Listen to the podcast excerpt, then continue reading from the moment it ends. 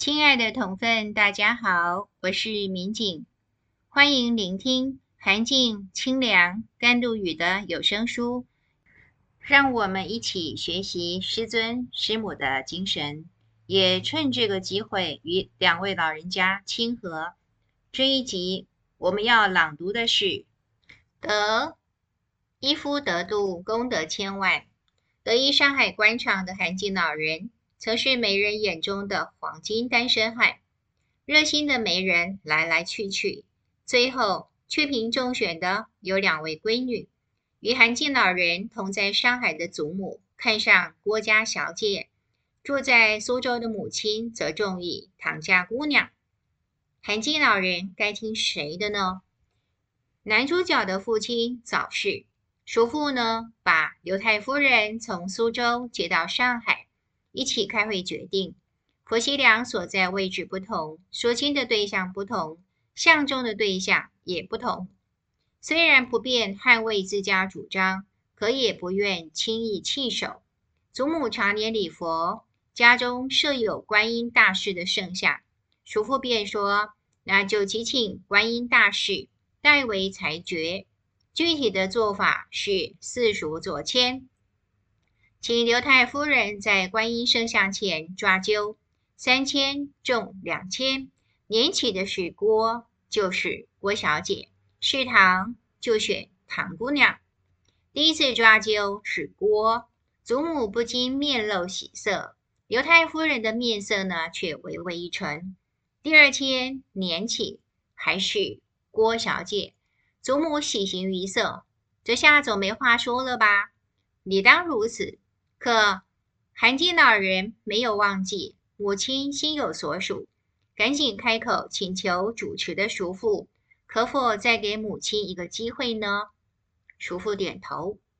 第三签抽出来，仍然是郭。郭小姐连中三元，母亲再无二话。韩静老人日后回顾，明白交代两人的婚配是天作之合，两人都是领天命下凡，只是任务不同。夫人这一生的天命，就是以坤道之身辅教，扮演贤婿的左右手，共同完成救劫大业。智忠夫人陪伴夫婿，亦步亦趋的画面，始终是天地教美好的意境。这个画面有没有可能更动？是至中夫人走在涵静老人前头的？答案必然是肯定的。韩静老人虽然先天不凡，然而他在人间得以认识无形，还拜智忠夫人之赐。智忠夫人嫁作李家心腹时，韩静老人位居要津，一身兼两职。既是上海烟酒公卖局局长，又是财政局局长，年少得志，对修道并无太大兴趣，反倒是对期货的投机交易极其热衷。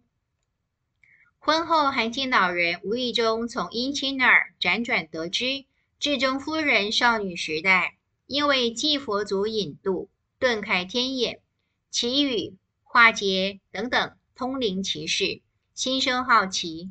主动向夫人问起，夫人尽管答得详实，见夫婿依旧半信半疑，遂与夫婿相约，以期货交易获利多寡为准据，测试无形是否灵验。测试的第一天，韩金老人应酬后回家，老早忘了这回事了，还是夫人提醒，这才想起前一天的打赌。他拆开祭佛祖供桌上的信封，一眼看见纸上的数字，三位整数以及附带的小数，与当天所得几乎一模一样。他心上有点讶异，但是嘴上只淡淡的说：“偶然巧合而已。”第二天，与前日雷同的戏码又演了一遍，他的进账还是不少。数字也依然神准，只是这回祭佛祖加注了善意的提醒：见好就收。第三天，韩进老人一进门，不待剧中夫人提醒，就径自向神案走去。信封一打开，他当天赔掉的数字赫然入目，外加一行“高处不胜寒，一场空欢喜”，两天赚来一次吐光。韩进老人从此绝迹投机交易，此其一。另一个更为重大的意义，则是确信无形的确是存在的。智忠夫人与韩进老人文定之后，继佛祖曾有诗相赠，起笔便是“坤德重柔顺，善待李夫子”。纵观智忠夫人一生，的确无负继佛祖的期待。一路走来，始终以夫为天的智忠夫人，以她的温柔顺势推了韩进老人一把，这一推就把韩进老人推进修道大门，从而利益了无数众生。韩进老人住世时上课，强调度人是莫大的功德。如果度的是大善或大恶之人，功德更大。一人可以抵好几个，化身腐落，从天上一路追随到人间的顽皮侍童，光行同分。当下便指着他度来，才师不断的光呈书记，笑问韩进老人：“这个要算几个呢？”